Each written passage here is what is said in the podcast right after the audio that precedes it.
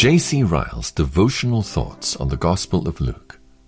Section 5 The Angel's Announcement to Mary that she would be the mother of our Lord. Luke chapter 1, verses 26 through 33. And in the sixth month the angel Gabriel was sent from God unto a city of Galilee named Nazareth to a virgin espoused to a man whose name was Joseph of the house of David. And the virgin's name was Mary. And the angel came in unto her and said, Hail, thou that art highly favored, the Lord is with thee. Blessed art thou among women. And when she saw him, she was troubled at his saying and cast in her mind what manner of salutation this should be. And the angel said unto her, Fear not, Mary, for thou hast found favor with God. And behold, thou shalt conceive in thy womb, and bring forth a son, and shalt call his name Jesus.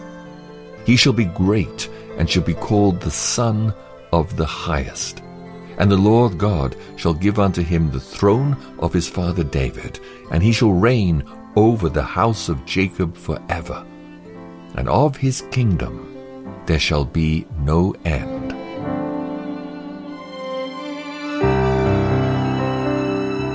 We have in these verses the announcement of the most marvelous event that's ever happened in this world the incarnation and birth of our Lord Jesus Christ. It is a passage which we should always read with mingled wonder, love, and praise. We should notice in the first place the lowly and unassuming manner in which the Saviour of mankind came among us. The angel who announced his coming was sent to an obscure town of Galilee named Nazareth. The woman who was honored to be our Lord's mother was evidently in a humble position of life both in her station and her dwelling place, there was an utter absence of what the world calls greatness.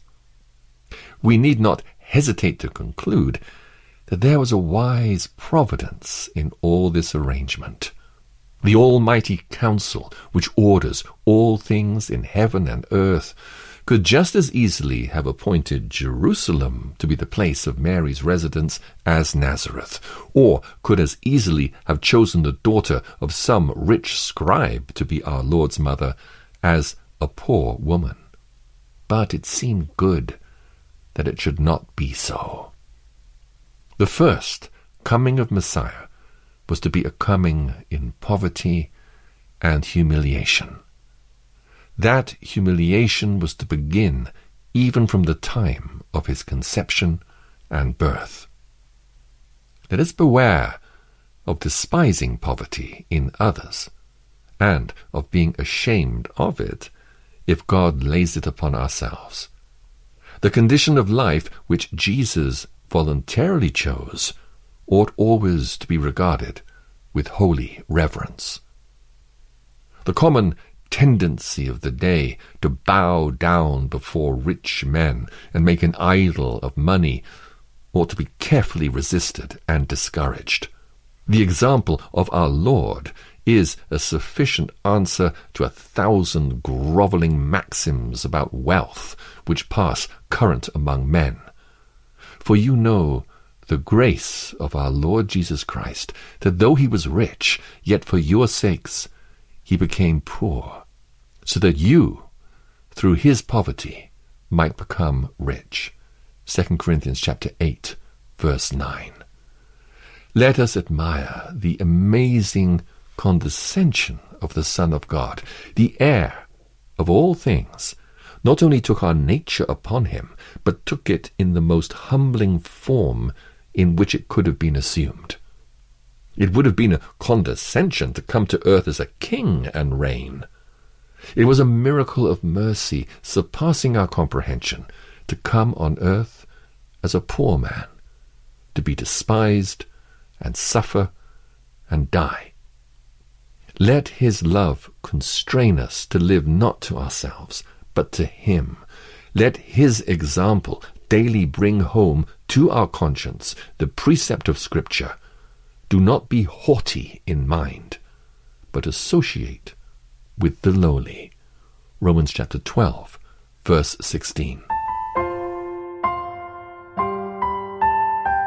We should notice in the second place the high privilege of Mary. The language which the angel Gabriel addresses to her is very remarkable. He calls her highly favored. He tells her that the Lord is with her. He says to her, Blessed are you among women. It is a well known fact that the Roman Catholic Church pays an honor to Mary hardly inferior to that which it pays to her blessed Son. She is formally declared by the Roman Catholic Church to have been conceived without sin. She is held up to Roman Catholics as an object of worship and prayed to as a mediator between God and man, no less powerful than Christ himself. For all this, be it remembered, there is not the slightest warrant in Scripture. There is no warrant in the verses before us now. There is no warrant in any other part of God's Word. But while we say this, we must in fairness admit that no woman was ever so highly honored as the mother of our Lord. It is evident that one woman only out of countless millions of the human race could be the means whereby God would be manifest in the flesh, and Mary had the mighty privilege of being that one. By one woman, sin and death were brought into the world at the beginning. By the childbearing of one woman, life and immortality were brought to light when Christ was born. No wonder that this one woman was called highly favored and blessed. One thing in connection with this subject should never be forgotten by Christians. There is a relationship to Christ within reach of us all, a relationship far nearer than that of flesh and blood, a relationship which belongs to all who repent and believe. Whoever shall do the will of God, says Jesus, the same is my brother and sister and mother. Blessed is the womb that bore you, was the saying of a woman one day. But what was the reply? Yes, rather blessed are those who hear the word of God and keep it. Mark chapter 3 verse 35, Luke chapter 11 verse 27.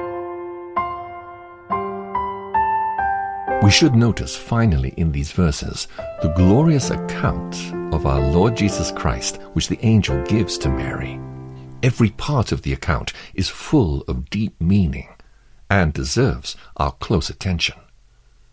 Jesus shall be great, says Gabriel. Of his greatness we know something already.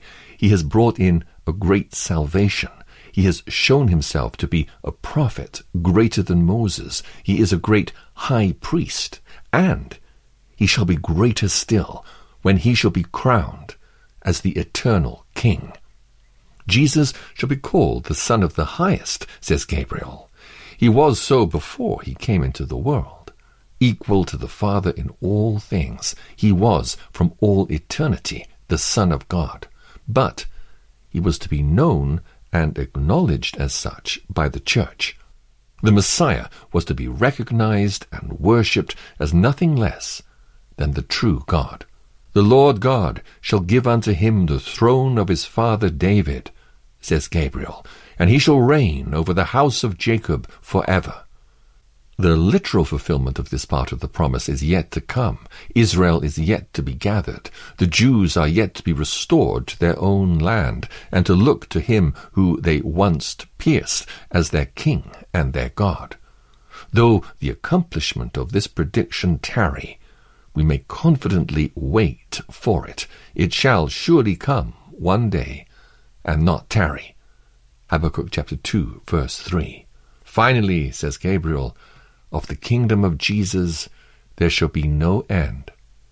Before his glorious kingdom, the empires of this world shall one day go down and pass away. like Nineveh and Babylon and Tyre and Carthage. They shall all come to nothing one day, and the saints of the Most High shall take the kingdom. Before Jesus, every knee shall one day bow, and every tongue confess that he is Lord. His kingdom shall prove to be an everlasting kingdom, and his dominion shall never pass away. Daniel chapter 7, verse 14 and 27. The true Christian should often dwell on this glorious promise and take comfort in its contents. He has no cause to be ashamed of his master. As poor and despised as he may often be for the gospel's sake, he may feel assured that he is on the conquering side. The kingdoms of this world shall yet become the kingdoms of Christ. In a little while, he who shall come will come and will not tarry. Hebrews chapter 10, verse 37. For that blessed day, let us patiently wait and watch and pray. Now is the time for carrying the cross and for fellowship with Christ's sufferings. The day draws near when Christ shall take his great power and reign, and when all who have served him faithfully shall exchange a cross for a crown.